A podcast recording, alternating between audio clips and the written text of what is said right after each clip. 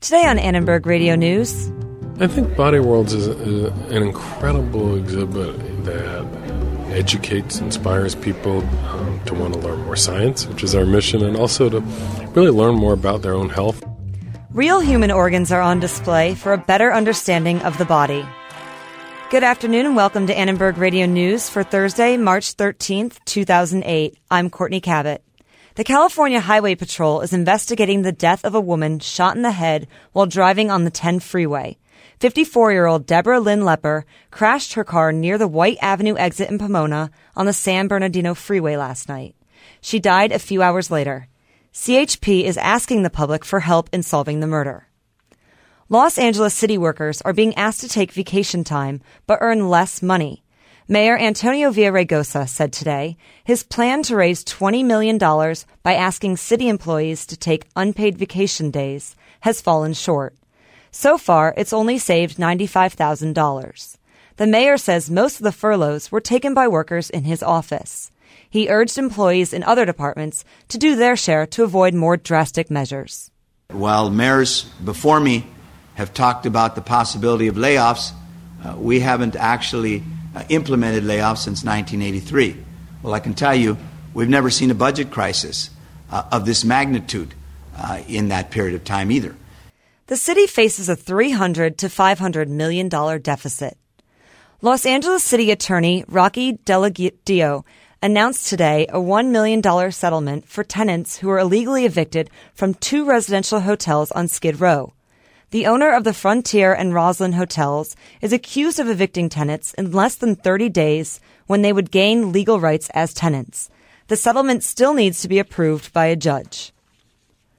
An innovative program to get young people involved in construction took center stage earlier today in South Los Angeles. Matthew Mundy reports.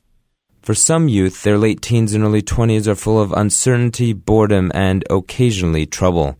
Youth Build is helping change that by training and placing young adults in the construction industry through a nine month paid internship. The youth's labor was on display at the Casa de Los Angeles Family Apartments today, where they are helping to build a brand new 49 unit apartment building that will be opening in July. Watts Labor Community Action Committee President Timothy Watkins explained why Youth Build is so helpful. Uh, a project like this um, not only um, uh, begins to introduce them to a career path, uh, but it also keeps them alive. It keeps them moving in the right direction. It keeps them uh, on the positive side of what's going on in our community. Jan Perry and representatives from the governor's and mayor's offices were also at the press conference, which took place at the soon to be completed apartment complex. Youth Build member Brittany Turner said working at the site has helped her figure out what she wants to do with her future. I want to be an electrician, so I want to go into the union. I can see myself doing this forever. I found something that I really fell in love with, so I don't know. Union, I, maybe I might go take the electrical contractor's license test and get the installing my own and starting my own business. So. The youth are working alongside more experienced workers from Amcal General Contractors, which is building the complex. Matthew Mundy, Annenberg Radio News. California Assembly Speaker Fabian Nunez came to Los Angeles today to complain about Republicans defeating his plan to avoid devastating budget cuts to the schools. Jean-Luc Renault has the story. It was just yesterday that California Assembly Republicans defeated Assembly Bill 9XXX. The Democratic proposal would have taxed oil companies 6%. The state would have then used the money to offset the governor's proposed school spending cuts of more than $4 billion the LAUSD could see cuts of about 450 million. Speaker Nunez stood next to a chart highlighting oil company profits as he addressed the handful of journalists gathered in a library at Gratts Elementary School in downtown. So I think it's shameful that we're letting the gas companies make record uh, breaking profits year in and year out for the last three consecutive years, while our schools are having to look at $4.8 billion in cuts. LAUSD board member Monica Garcia put the proposed cuts into perspective. This is the equivalent of closing down 20 high schools in LA. That's maybe taking away 5,000 jobs. It would be like shutting down the district for 12 full days. Assembly Republicans defeated the bill because they say they are against new taxes. Jean Luc Renault, Annenberg Radio News. Looking at the weather, a warm day today with highs in the mid 70s and a low tonight of 47. Fog and cooler temperatures will move in tomorrow and will stay for the entire weekend. Showers are expected on Sunday.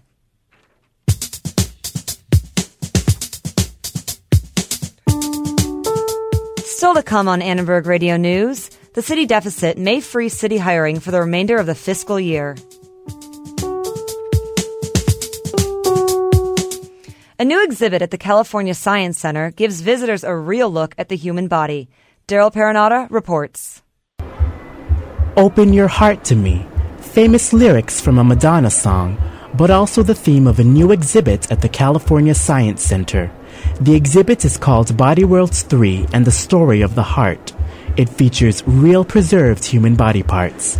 Angelina Whalley is the creative and conceptual designer of the exhibit. It is so important because lay people never have the chance to experience how they look inside. They need to rely on models, on books, on pictures, but it's a quite different understanding if you really look at authentic specimens. It's like an art. Um, a real piece of art will involve your heart. And so the specimens on display do here. Body Worlds is the first anatomical exhibition of preserved human bodies. It features body parts from knee joints to the ossicles, smokers' lungs, and even slices of the brain, feet, and hands. The exhibit was created by Dr. Gunther von Hagens.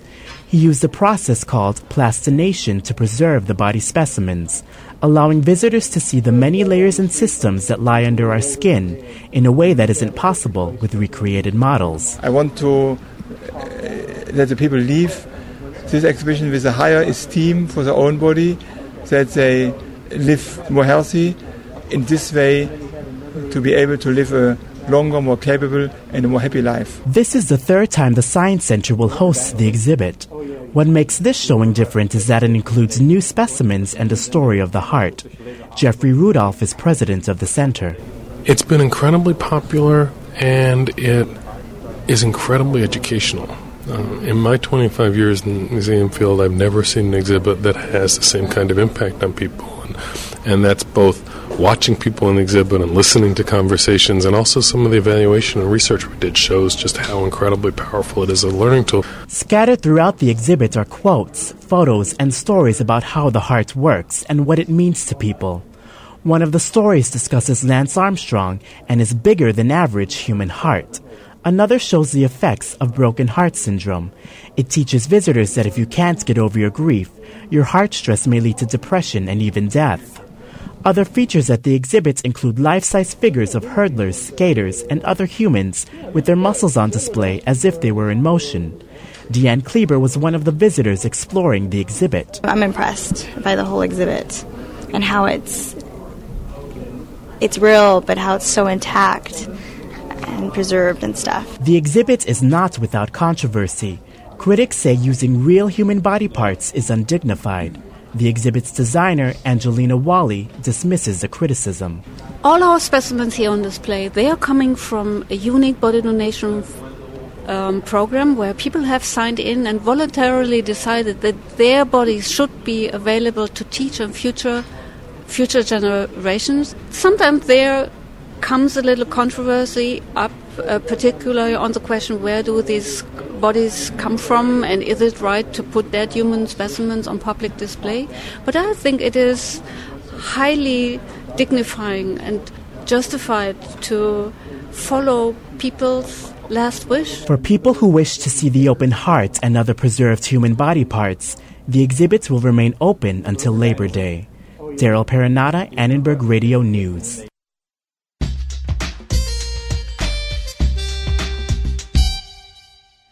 And now back to the city's budget deficit.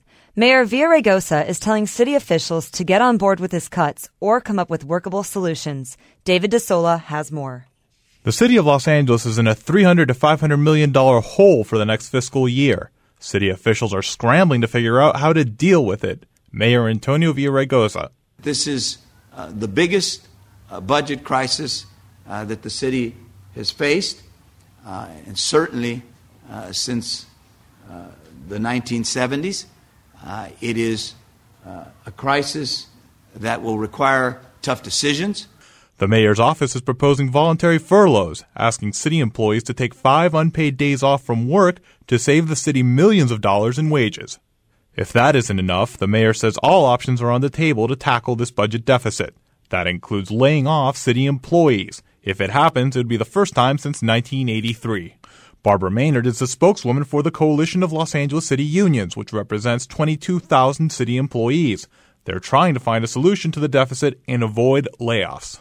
What we're doing is we're working very closely with our rank and file members to try to find ways to run the city more efficiently, generate new revenue, and collect the revenue that perhaps is being left on the table. City Councilman Bernard Parks is chairman of the Budget and Finance Committee. He says this budget deficit is unique.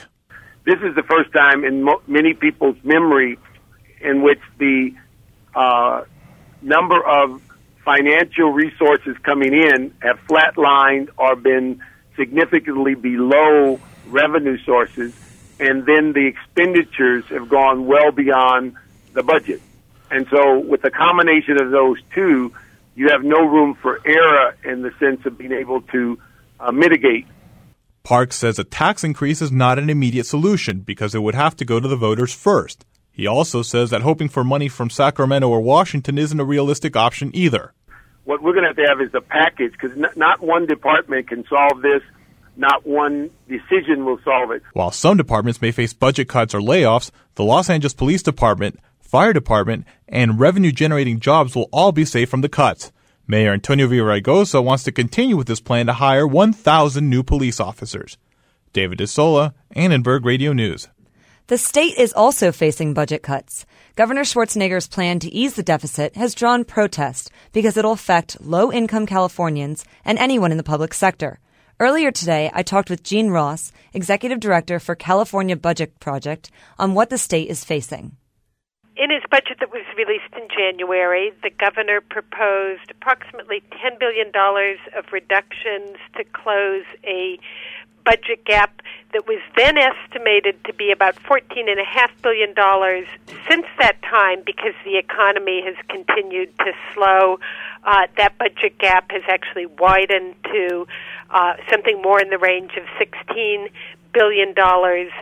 The, the cuts proposed by the governor would touch every area of public services in California. Can you just elaborate a little bit more on who's going to be affected most? Anyone who might visit a state park or might visit a state beach. Certainly, low income uh, individuals who uh, receive cash assistance payments. Uh, who get their health care from Medi-Cal, other state supported programs would be affected. Anybody who has a child in California's public schools or who might someday employ a child that's gone through California's public schools. And how did we get here? California has faced budget shortfalls every year since 2001.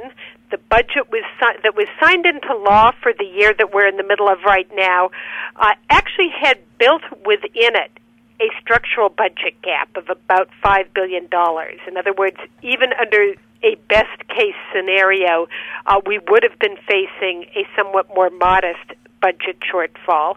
However, what's happened uh, is that the economy has slowed dramatically. And what would you say are some of the main factors that are contributing to the state's current financial condition? The erosion of revenues caused by the slowdown in the economy, driven by what's happening in the housing sector. What other options are out there? I mean, how else can the government handle these cuts without harming these groups of people? Uh, we've argued that everything needs to be on the table, that California needs to look not only at the spending side of the budget in terms of closing the budget gap, but also at the revenue side of the budget.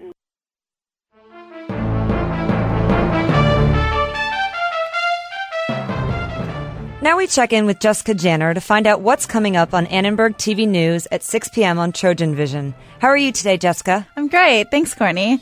Um, well, today, students and faculty at North or at Cal State Northridge met to talk about the proposed state budget cuts. We'll tell you what they plan to do to cope with less money. We'll also have highlights from USC's first game in the Pac-10 tournament. All that coming up live today at 6 on Trojan Vision, or you can watch us anytime on the web at atvn.org.